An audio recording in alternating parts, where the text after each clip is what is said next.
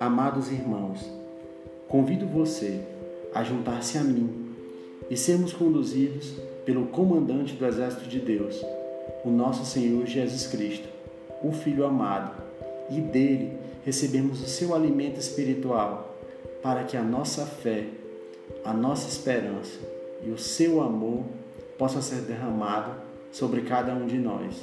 E assim, mesmo nesse momento tão difícil que passamos, a gente ouvirmos dele, que em João 16,33 eu disse essas coisas para que em mim vocês tenham paz.